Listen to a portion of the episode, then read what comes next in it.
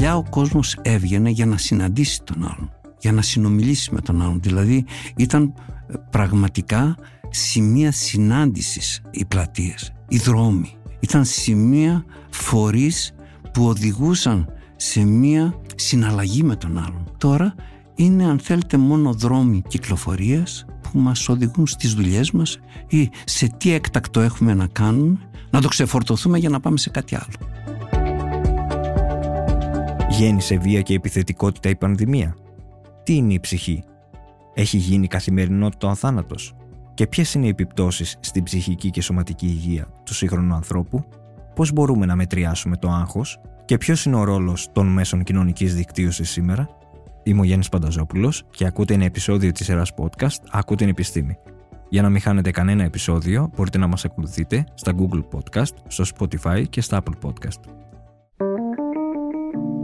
Είναι τα podcast της LIFO.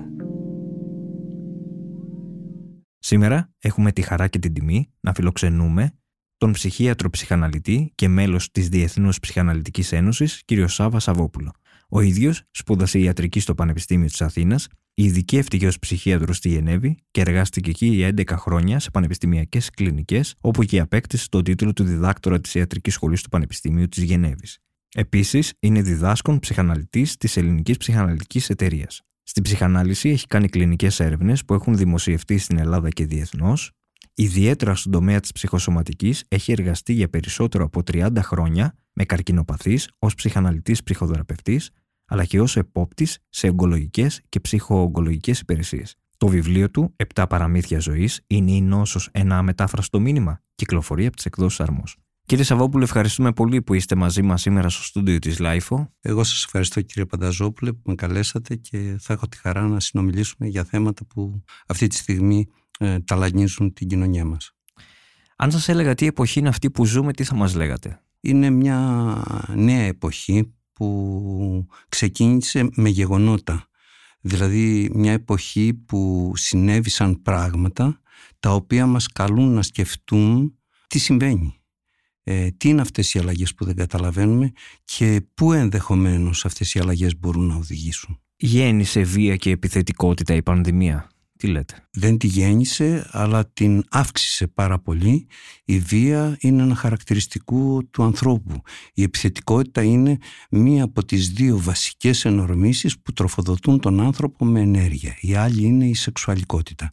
Αυτές τις δύο ενορμήσεις ο άνθρωπος από την αρχή της ζωής του, μέσα από τους γονείς του, το σχολείο του, την κοινωνία, καλείται να τις εκπαιδεύσει, ούτως ώστε να μην είναι δυσάρεστες για τον πλησίον, ενώ ταυτόχρονα να είναι ευχάριστες για τον ίδιο και ίσως χρήσιμες για την κοινωνία. Το λέω γιατί όλο αυτό το διάστημα βλέπουμε, θα μπορούσαμε να πούμε, πιο πολλά επιθετικά φαινόμενα, να έχουν άγρια εγκλήματα που δεν νομίζω ότι υπήρχε, δεν είχαμε συνηθίσει. Τώρα δεν ξέρω αν αυτή είναι τα social media και αυτό έχει μεγαλύτερη ορατότητα, αλλά γιατί πιστεύετε ότι συμβαίνει αυτό τώρα? Ή πάντα συνέβαινε και τώρα εμείς μας κάνει περισσότερη εντύπωση? Νομίζω ότι πάντα συνέβαινε, αλλά τώρα έχει αυξηθεί λόγω της υφής του πολιτισμού. Δηλαδή, ο πολιτισμός, ξέρετε, έχει γίνει αρκετά ναρκισιστικός κατά τη γνώμη μου. Ενώ ταυτόχρονα έχουν εκλείψει ηθικές αρχές, οι οποίες, με την ευρία έννοια, κάλυπταν την κοινωνία στη λειτουργία, ξέρετε, να υπάρχει ένα χαλινάρι που θα συγκρατεί τις ενορμήσεις της βίας. Αυτή τη στιγμή, με την χάλαση πολλών θεσμών και πολλών καταστάσεων ιδεολογικών που βίωναν παλαιότερα οι άνθρωποι, αυτός ο χαλινός έπαψε να υπάρχει. Άρα οι άνθρωποι είναι εκτεθειμένοι σε αυτό τον ναρκισιστικό πολιτισμό που ζούμε, να θέλουν να δείξουν πιο πολύ τον εαυτό τους. Όταν ο εαυτός τους λοιπόν φτάνει σε μια κατάσταση όπου βιώνουν μια εσωτερική θα έλεγα ερήμωση, ένα κενό, τότε για να μην το νιώσουν αυτό, το πιο εύκολο μονοπάτι που μπορεί να πάρει κανείς για να δώσει μια αξία στον εαυτό του είναι η εξουσία, η δύναμη. Εκεί μπαίνει και η βία, να εξουσιάσεις πάνω στον άλλον, ακόμα και στο σώμα του άλλου. Εκεί έχεις την αυταπάτη πια, επειδή κακοποιείς το σώμα του άλλου, βλέπεις το βλέμμα του την οικεσία να τον αφήσεις ήσυχο, τότε κάπως νιώθεις καλύτερα. Και πιστεύω ότι είναι ένα μονοπάτι που δυστυχώς η πατριαρχική κοινωνία όπως έχει δομή δεν καταδίκασε από την αρχή. Δηλαδή μάλιστα πολλές φορές, ξέρετε, σε ορισμένες κοινότητες η βία μπορεί να συγχέεται με την αρενοπότητα και έτσι πολλές φορές να συγκαλύπτεται. Κάτι βέβαια που σε δεύτερο χρόνο θα το βρει μπροστά της η οικογένεια που συγκαλύπτει αυτό το βίαιο πρόσωπο ή η κοινότητα μέσα στην οποία έχει απαρτιωθεί. Θα λέγατε ότι υπάρχει μια εξοικείωση με την καταστροφή, γιατί το λέω σαν έχει γίνει μια καθημερινότητα ο θάνατος. Δεν ξέρω αν συμφωνείτε ή όχι, αλλά πώς θα το σχολιάζατε? Ξέρετε, είναι κάτι που κάθε μέρα το βλέπουμε. Δηλαδή ανταγωνίζονται οι δυνάμεις της ζωής και της αγάπης με τις δυνάμεις του σκότους, της καταστροφικότητας και του χάους.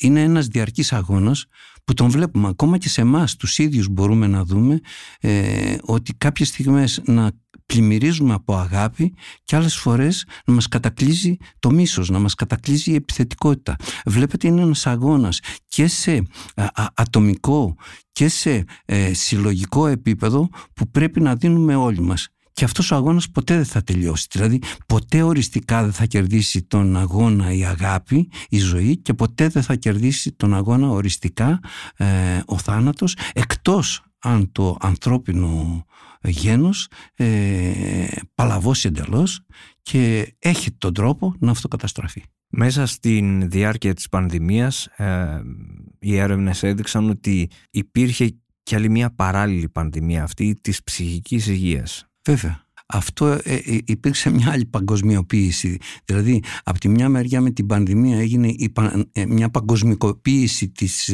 μόλυνσης αυτής και ταυτόχρονα μια παγκοσμιοποίηση των ψυχικών διαταραχών. Οι ψυχικές διαταραχές έχουν μεγαλώσει με στοιχεία των πιο έγκυρων οργανισμών από 1/4 μέχρι 1/3% σε σχέση με το παρελθόν. Έχουμε δηλαδή αυτή τη στιγμή μια κατάσταση που έχει κατακλείσει τις προϋπάρχουσες δομές, ειδικά σε χώρες που δεν είχαν προετοιμαστεί για αυτό το σκοπό, και βλέπουμε μέσα από αυτή την κατάσταση πιο εκτεθειμένοι να είναι πιο αδύναμοι. Αν μιλούσαμε ανοιχτά για μερικά βαθιά και διαχρονικά τραύματα της ελληνικής κοινωνίας, ποια θα μας λέγατε ότι ήταν αυτά, ότι είναι αυτά? Νομίζω βαθιά τραύματα είναι πρώτον το πώς δομήθηκε το κράτος το ίδιο. Δηλαδή από την αρχή του κράτους αποφύγαμε, αν θέλετε, να προσεγγίσουμε την πραγματικότητα όπως ήταν. Πάντα τα ιδεολογήματα ξεστράτιζαν τον κόσμο.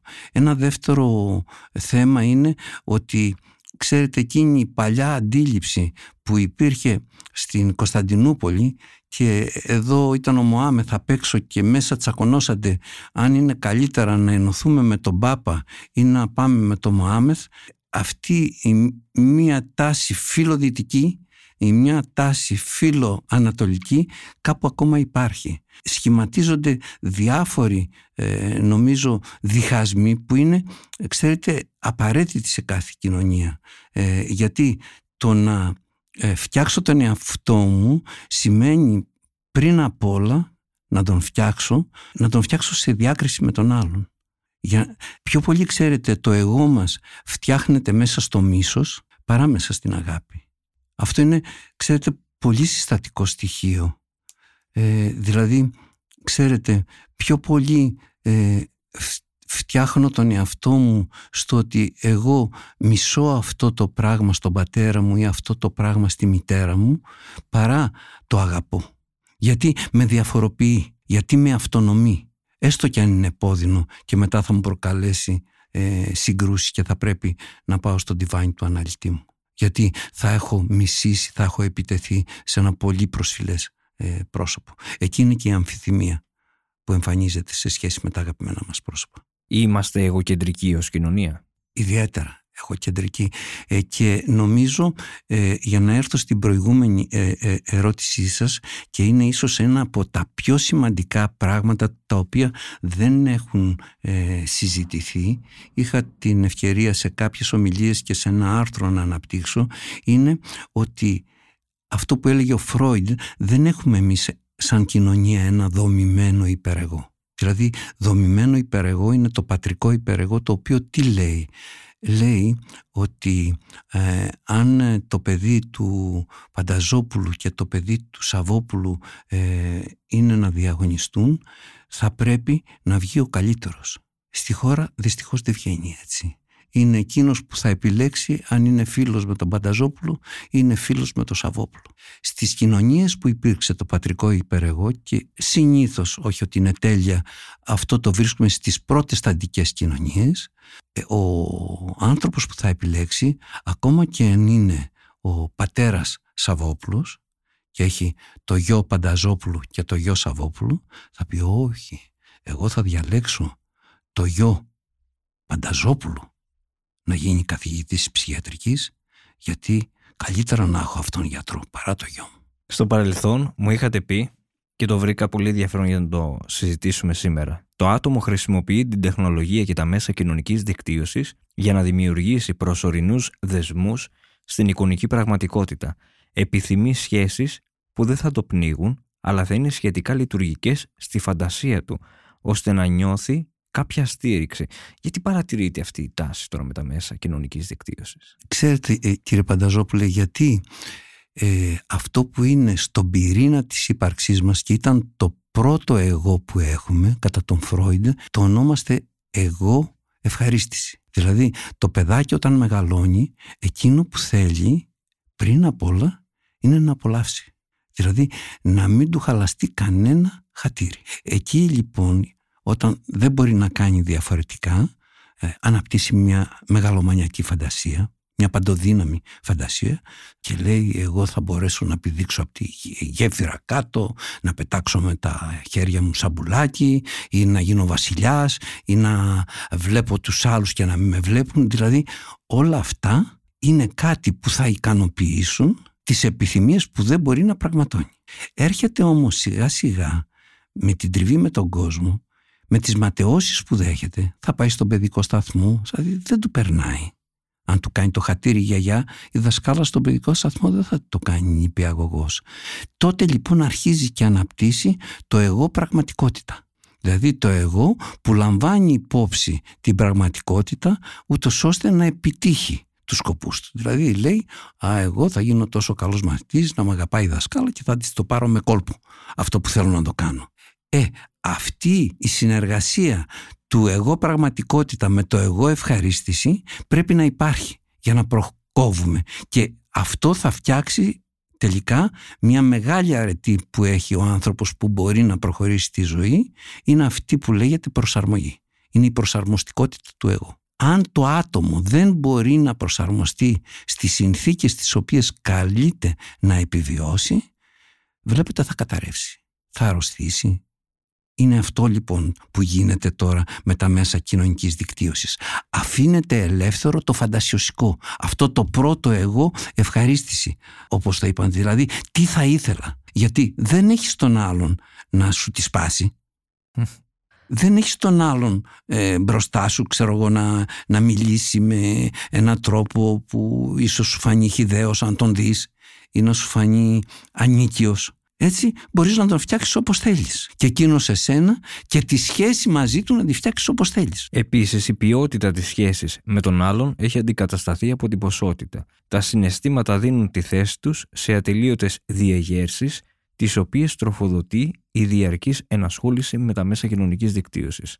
Βέβαια, γιατί ξέρετε, κάποιος που έχει τραυματιστεί, το χαρακτηριστικό το κύριο που έχει, τότε θα κάνει κάποια κατάθλιψη, θα έχει άγχος, θα έχει πολλές διεγέρσεις μέσα του. Για να τις εκτονώσει αυτές, για να ξεχάσει αυτό το από μέσα του, πρέπει να γατζωθεί σε κάτι εξωτερικό. Η οθόνη και οι σιρήνες που έχει αυτή η οθόνη είναι ένα μέσον να γατζωθεί στην πραγματικότητα, ούτως ώστε να μην ακούσεις τη εσωτερική φωνή, η οποία είναι κριτική, η οποία μπορεί να είναι, να σε καλεί, να είναι κατηγορία, να είναι φωνή που σου προκαλεί ντροπή.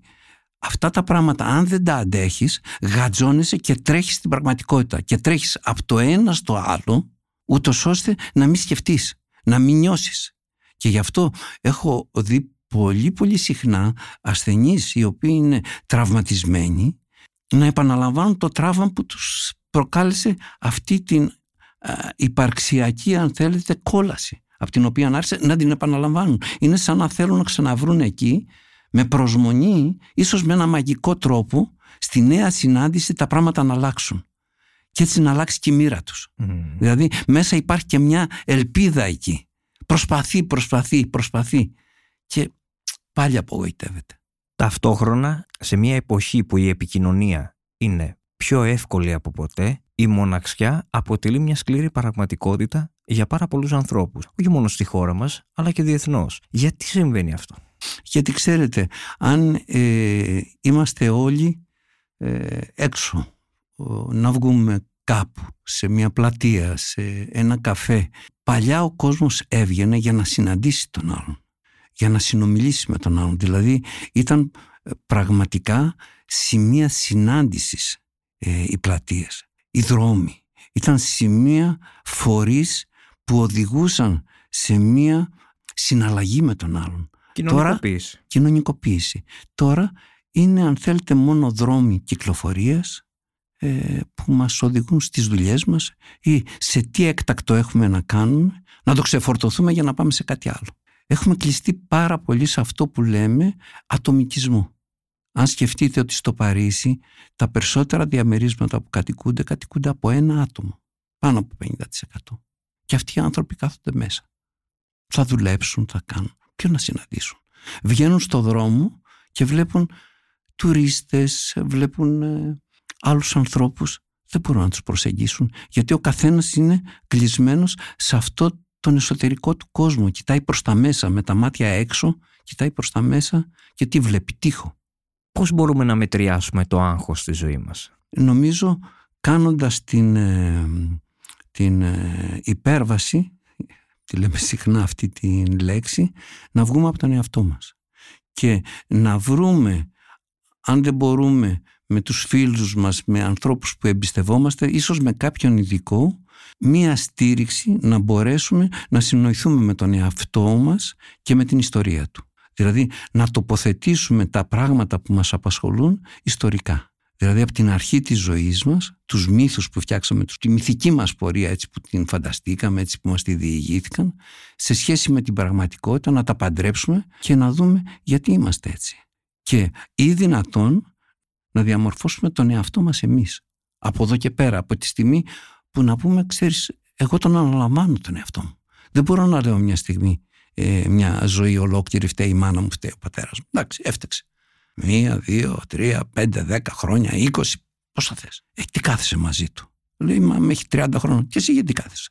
Είναι κάτι το οποίο βλέπουμε βέβαια πολύ συχνά στις πιο νότιες και ανατολικές κοινωνίες να υπάρχει αυτό, όπου τα παιδιά και φεύγουν από τα σπίτια τους πιο αργά, σε σχέση με τις βόρειες πολιτείες, όπου τα παιδιά με πρωταθλήτρια της Σουηδία φεύγουν κατά μέσα όρο από τα σπίτια τους στα 17,5 χρόνια. Εδώ συνέβη το αντίθετο. Πολλά παιδιά, ενώ είχαν φύγει και λόγω της κρίσης που προϋπήρξε, επέστρεψαν στους γονείς. Ακριβώς. Ξέρω τέτοιες περιπτώσεις. Και άνθρωποι 40 χρονών. Που είναι ένα τεράστιο πισωγύρισμα για να... Βεβαίως. Οι οποίοι δουλεύουν. Δηλαδή κερδίζουν χρήματα, αλλά δεν μπορούσαν να συντηρήσουν τον εαυτό τους και αυτά που ήθελαν έξω.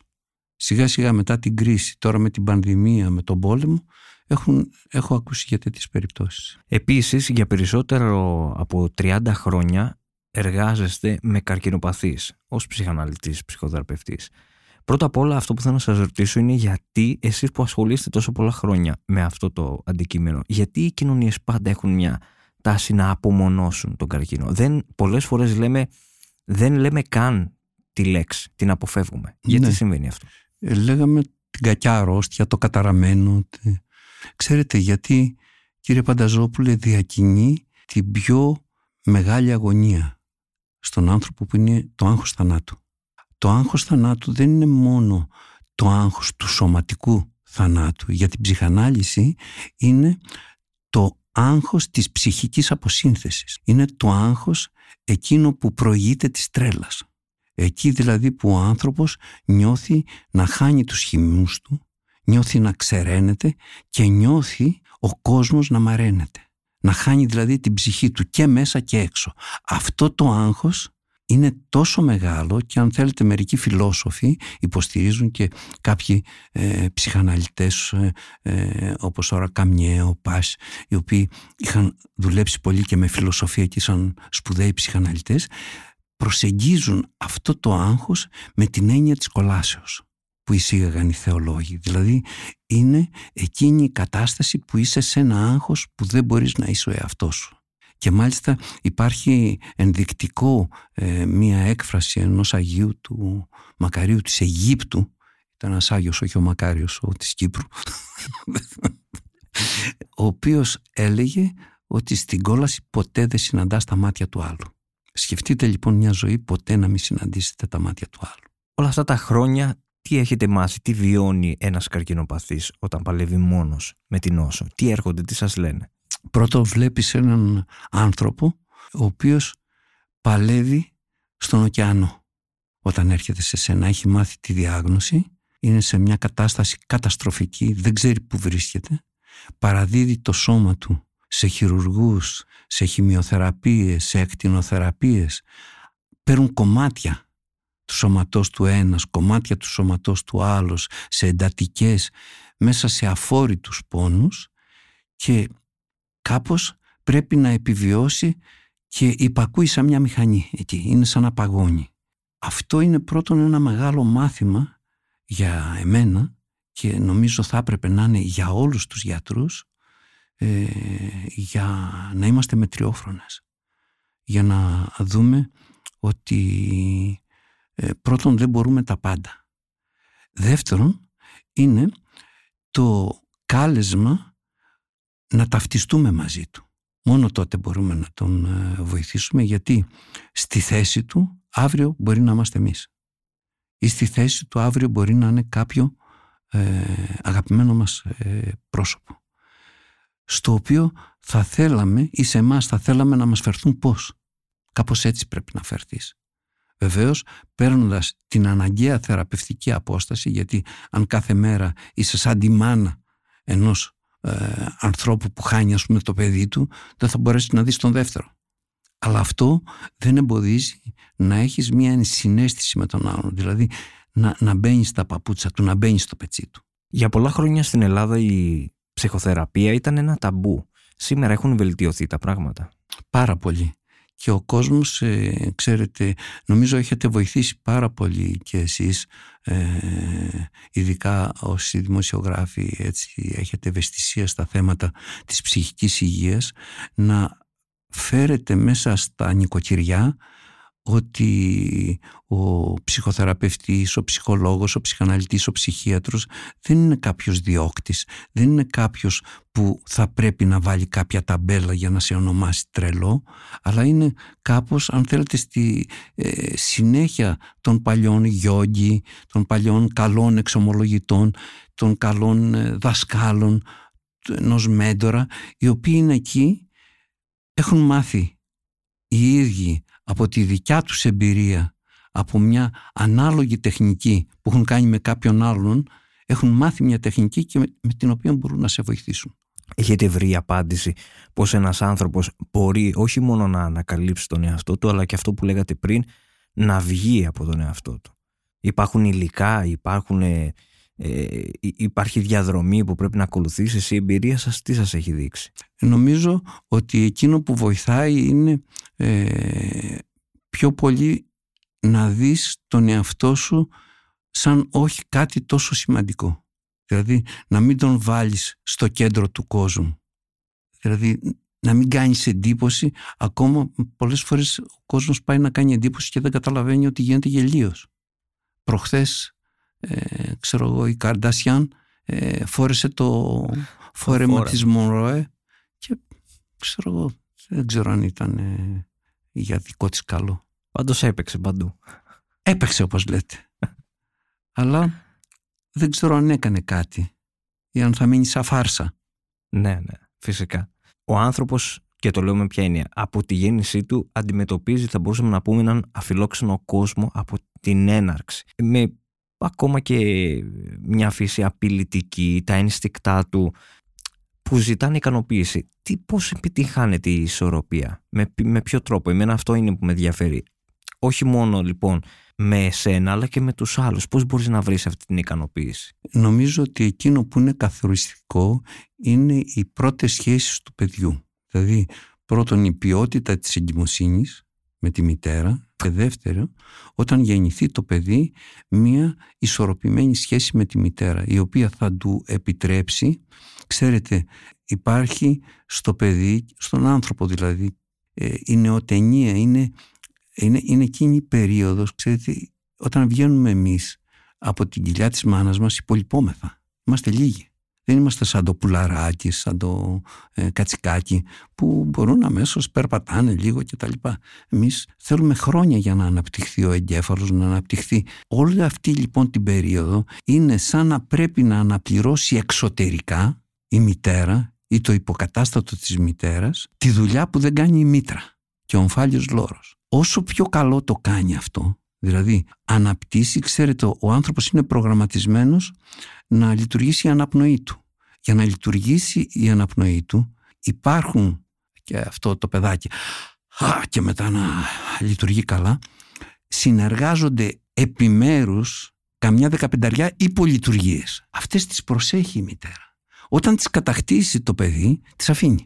Οπότε η μητέρα είναι εκεί για να επιβλέπει, αν θέλετε, αυτή τη διαδικασία της ανάληψης από το ίδιο το άτομο των ευθυνών του. Ταυτόχρονα όμως το παιδί με τις βιολογικές του ανάγκες, η πρώτη έτσι είναι η αναπνοή, μετά είναι να φάει. Τι συμβαίνει? Τρώγοντας από το στήθος της μητέρας το προϊόν γάλα, έρχεται σε επαφή με το στήθος της μητέρας και εκεί ανακαλύπτει μια ζεστασιά σε αυτό το στήθος, κάποια άλλα συναισθήματα που είναι πέραν της βιολογικής ανάγκης. Έτσι βλέπετε, αναπτύσσονται ταυτόχρονα πρώτα τα ένστικτα της αυτοσυντήρησης, ο Φρόιντ τα είπε ενορμήσεις γιατί εξανθρωπίζονται, και πάνω σε αυτά που πατάνε, σε αυτή τη λειτουργία, αναπτύσσονται μετά οι ενορμήσεις σεξουαλικές, δηλαδή η αγάπη για το στήθος. Και μπορεί μετά από καιρό το παιδί πιο πολύ να έχει ανάγκη την αγκαλιά και το να έρθει κοντά στο στήθος παρά το γάλα. Βλέπετε δηλαδή, είναι μια διαδικασία που μαθαίνει στο παιδί να ευχαριστιέται.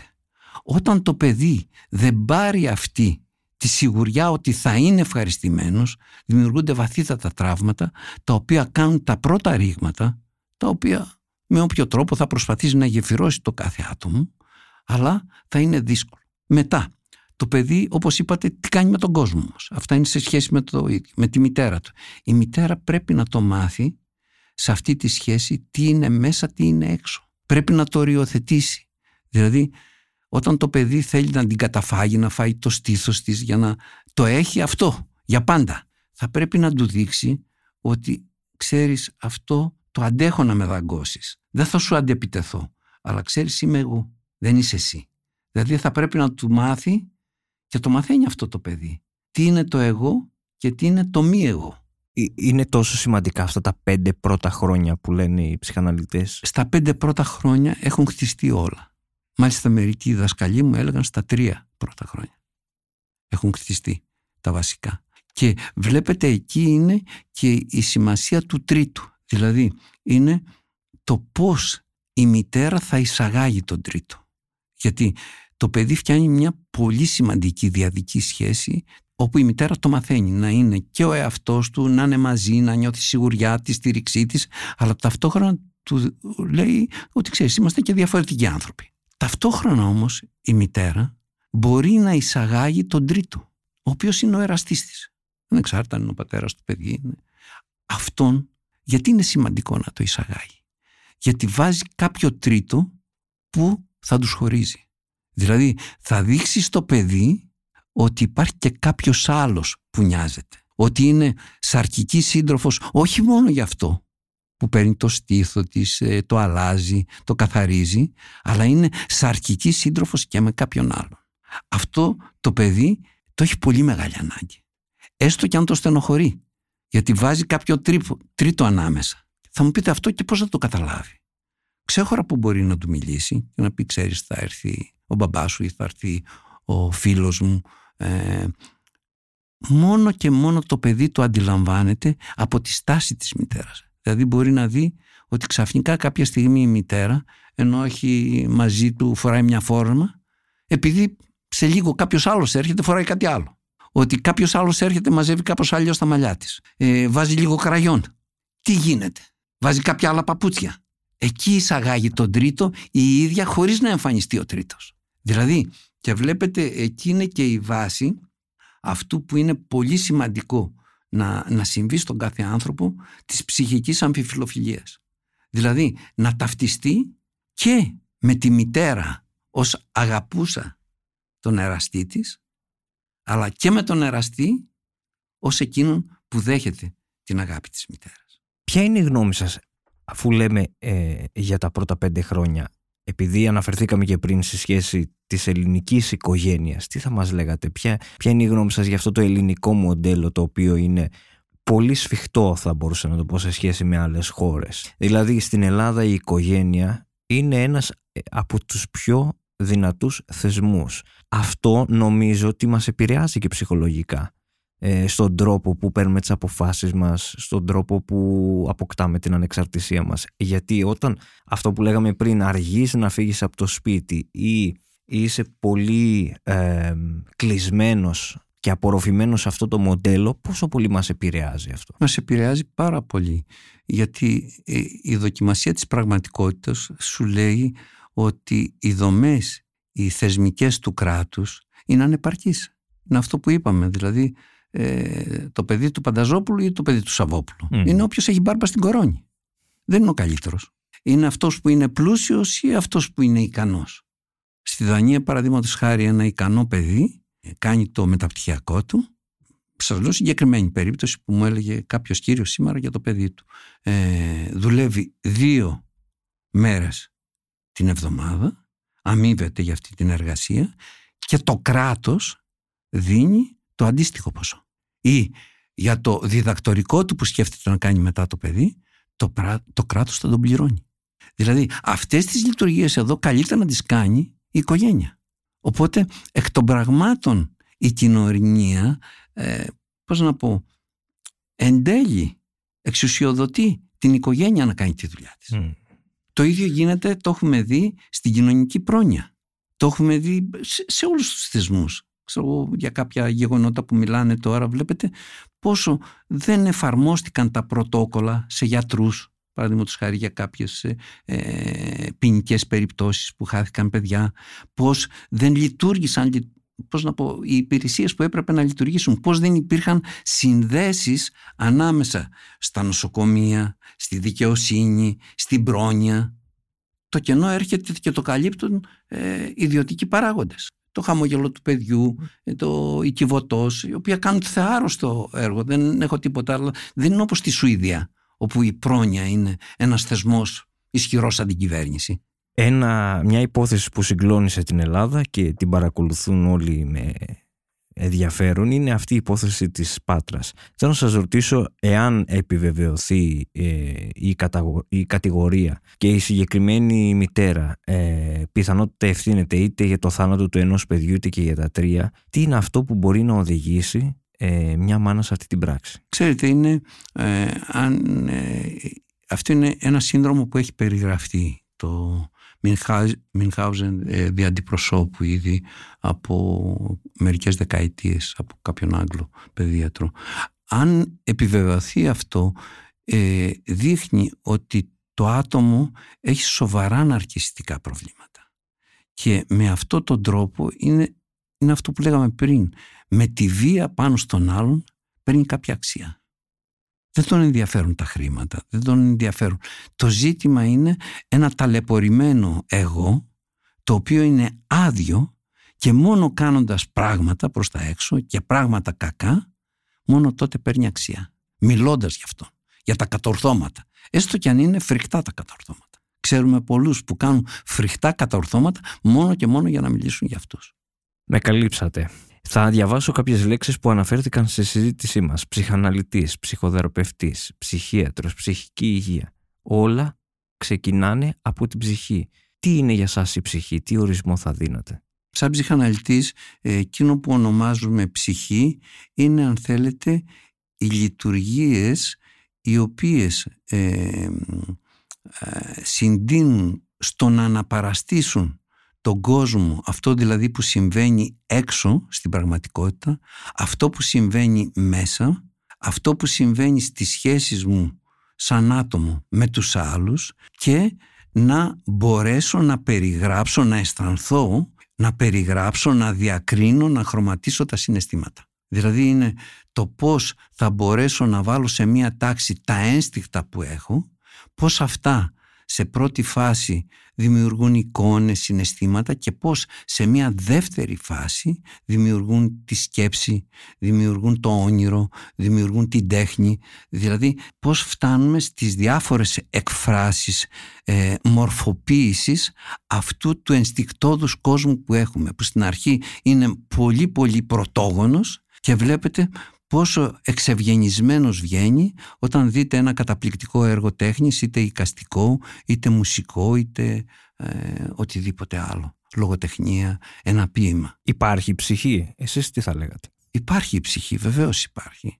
Εδώ η διχογνωμία είναι, αν θέλετε, και φτάνουμε πολύ παλιά στον Πλάτωνα, αν η ψυχή προϋπάρχει είναι στο κάπου, στην ιδέα, και θα σαρκώσει θα μπει μέσα και θα δώσει ζωή στο σώμα, ή σαν τον Αριστοτέλη, ο οποίος λέει η ψυχή είναι συνυπάρχει με το σώμα, και αν το σώμα δεν υπάρχει, δεν υπάρχει η ψυχή. Υπάρχει μια διχογνωμία στους ψυχαναλυτές, που υπάρχει η πλευρά που υποστηρίζει ότι δεν υπάρχει ψυχή, όλα πηγάζουν από τον εγκέφαλο. Εσείς σε ποια κατηγορία θα λέγατε ότι ανήκετε? Κοιτάξτε, δεν θα το έλεγα έτσι, γιατί όλο και πιο πολλές έρευνες δείχνουν ότι δεν είναι μόνο ο εγκέφαλος που μετέχει, αλλά είναι κάθε όργανο του σώματος που έχει τη δικιά του μνήμη. Γι' αυτό μιλάμε και σωματική μνήμη. Δηλαδή το δέρμα που κάτι μας έχει αγγίξει και δεν μπορεί να αναπαραστήσει ο εγκέφαλος, άμα πιάσουμε κάτι εκεί θα το θυμηθούμε. Και θα το θυμηθούμε, όχι ότι θα θυμηθούμε την εμπειρία, αλλά κάτι θα μας θυμίσει. Και αυτό μπορεί να έρθει σε ένα όνειρο. Δηλαδή είναι ότι και τα σπλάχνα σκέφτονται. Μάλιστα κάποιες έρευνες που έχουν γίνει πρόσφατα έχουν δείξει πως το ανοσολογικό σύστημα μπορεί να επηρεάσει και αυτό το θυμικό. Είναι μια έρευνα που έγινε στο Cambridge, τουλάχιστον που έχω υπόψη μου, και άλλες. Δηλαδή το να το βάζουμε, ξέρετε, μονοσήμαντα εγκέφαλος στα πάντα, είναι σαν να φτιάνουμε ένα υπερτροφικό εγκέφαλο που όλα τα άλλα δεν υπάρχουν. Ο Νουρέγεφ χόρευε με τα πόδια του, δεν χόρευε με τον εγκέφαλο. Εκτός αν πούμε, εντάξει, μόνο ο εγκέφαλος που δίνει τις εντολές και τα λοιπά. Όχι, πιάνει πράγματα που εσείς και εγώ δεν θα μπορούσαμε να κάνουμε. Το λέω με την έννοια, είναι αυτά τα 21 γραμμάρια που λένε ότι αποβάλλει ο οργανισμός όταν πεθαίνει. Δεν ξέρω αν είναι αυτό όπως έλεγαν, αλλά πιστεύω ότι είναι εκεί πια η θρησκευτική ψυχή, ξέρετε, που είναι διαφορετική από τη φροηδική ψυχή. Εμείς μιλάμε και γι' αυτό υπάρχουν ψυχαναλυτές οι οποίοι είναι πολύ πιστοί, όπως υπάρχουν και ψυχαναλυτές που είναι άθεοι, όπως ήταν ο Φρόιντ. Πολύ πιστοί ήταν η Φρανσουάζ Ντολτό και άλλοι. Αλλά δεν έχει να κάνει αυτό. Η ψυχή της ψυχανάλυσης είναι διαφορετική και από την ψυχή του Πλάτωνα ή από την ψυχή του χριστιανισμού ή, αν θέλετε, της ιουδαϊκής θρησκείας. Έχουν νόημα σήμερα οι θρησκείες, με την έννοια ότι κάποτε οι άνθρωποι θέλανε να πιστεύουν σε κάτι άγνωστο, σε κάτι το υπερβατικό. Τι πιστεύετε? Εγώ πιστεύω ότι έχουν νόημα γιατί υπάρχουν. Αλλιώς δεν θα υπήρχαν αν δεν υπήρχε νόημα. Δηλαδή υπάρχει μία ανάγκη στον άνθρωπο να εκφράσει ψυχικά πράγματα ή νοητικά, και μιλάω για ανθρώπους πολύ σοφούς, είτε στα εργαστήρια σοφούς ή στη φιλοσοφία, που πιστεύουν. Δεν είναι ηλίθιοι. Έχουν κάποιο λόγο που τους σωθεί να το κάνουν αυτό. Νομίζω ότι όλοι έχουν δικαίωμα να έχουν το σύστημα πίστης που πρεσβεύουν. Φοβάστε το θάνατο? Το λέω με την έννοια ότι έχετε έρθει αντιμέτωπος με αμέτρητες ιστορίες ανθρώπων, πολύ σκληρές, πολλά προβλήματα. Αυτό πόσο σας επηρεάζει σας προσωπικά, στη δική σας ψυχική υγεία? Σε τραυματίζει, ειδικά τον πρώτο θάνατο σαν γιατρός που έχει ζήσει, πως πιάνεις το χέρι μιας γιαγιάς, αυτός ήταν σε μένα, και παρακολουθείς έτσι πως το χέρι της σιγά ο σφυγμός επιβραδύνεται, σταματάει, πως κλείνεις τα πρώτα μάτια των ανθρώπων, τους πρώτους ασθενείς. Βέβαια σε τραυματίσει, μετά τους γονείς σου, μετά προσφυλή πρόσωπα, και πιο πολύ καμιά φορά και από τους δικούς σου ορισμένους ασθενείς που έχεις παλέψει. Δηλαδή μου έχει συμβεί να έχω πάει σε κηδεία ασθενούς μου και να έχω νιώσει τα πόδια μου να τρέμουν, δηλαδή που δεν το είχα νιώσει ούτε με τους γονείς μου. Ίσως η ενοχή, μήπως δεν έκανα κάτι σωστά, παρόλο που ο συγκεκριμένος άνθρωπος είχε βαρύτατα καρδιακά προβλήματα και έκανε και μια ζωή που έκανε οτιδήποτε για να αυτοκτονήσει. Λέω, μπορούσα να κάνω κάτι άλλο? Δεν εσύ, γίνονται άνθρωποι σου αυτοί, και ταυτόχρονα, ξέρετε, σε διδάσκουν και λες, ένα πόνο που αντέχει ο άλλος μπορώ να τον αντέξω κι εγώ. Δηλαδή ο καρκίνος γίνεται δάσκαλος, οι ασθενείς γίνονται δάσκαλοι. Εμένα τουλάχιστον με πλήρωναν για να με μαθαίνουν. Κλείνουμε. Ένα από τα δημοφιλέστερα μαθήματα στο Πανεπιστήμιο Yale κάθε χρόνο είναι εκείνο της ευτυχίας. Διδάσκεται η ευτυχία, και με ποιους τρόπους μπορούμε να ανακαλύψουμε την ευδαιμονία? Γιατί βλέπουμε ότι ζούμε σε έναν κόσμο που συνεχώς όλοι οι άνθρωποι ψάχνουν να βρουν τρόπους να βρουν την ευτυχία. Ξέρετε, υπάρχουν συγκεκριμένες τεχνικές που μπορούν να σε βελτιώσουν, να σου βελτιώσουν τη διάθεσή σου. Δηλαδή, αν είσαι εξαρτημένος στους ηλεκτρονικούς υπολογιστές, να σε μάθουν κάποιες τακτικές να απέχεις από αυτό και έτσι να μπορείς να κοιμάσαι καλύτερα, ή πώς να απεξαρτηθείς από το αλκοόλ και να νιώθεις καλύτερα, να μην νιώθεις την άλλη μέρα το hangover, ή πώς αρκετοί νέοι βλέπω παίρνουν κοκαίνη, έτσι, ειδικά από σε ορισμένα πολιτισμικές αντιλήψεις και απόψεις ομάδες, καταχρώνται και βλέπετε μετά τις 2 μέρες είναι ερείπια. Εκεί κάτι μπορείς να κάνεις και μετά σου λένε, αχ, τι ωραία που νιώθω. Όμως πιστεύω δεν είναι μόνο αυτό η ευδαιμονία, είναι κάτι γενικότερο, και θα τη βρει κανείς όταν νιώσει ότι έχει ανάγκη από οριοθέτηση. Δηλαδή, τι θέλω να πω, ότι πρέπει να βάλεις και κάποια όρια, δεν μπορείς να τα έχεις όλα. Αν η επιδίωξή σου είναι να έχεις κι άλλα, ποτέ δεν θα ησυχάσεις. Τι είναι αυτό που θεωρείτε σημαντικό στη ζωή? Τελευταία ερώτηση.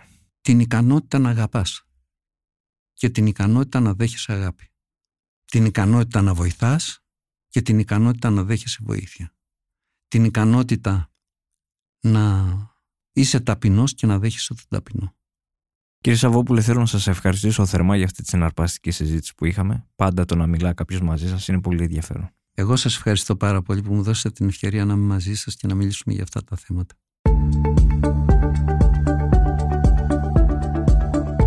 Ήταν ένα επεισόδιο της ERAS Podcast «Άκου την επιστήμη», με καλεσμένο τον ψυχίατρο-ψυχαναλυτή κύριο Σάβα Σαββόπουλο, σε μια συζήτηση για την ψυχή, τη βία, τα social media, τον σύγχρονο τρόπο ζωής και την ευτυχία.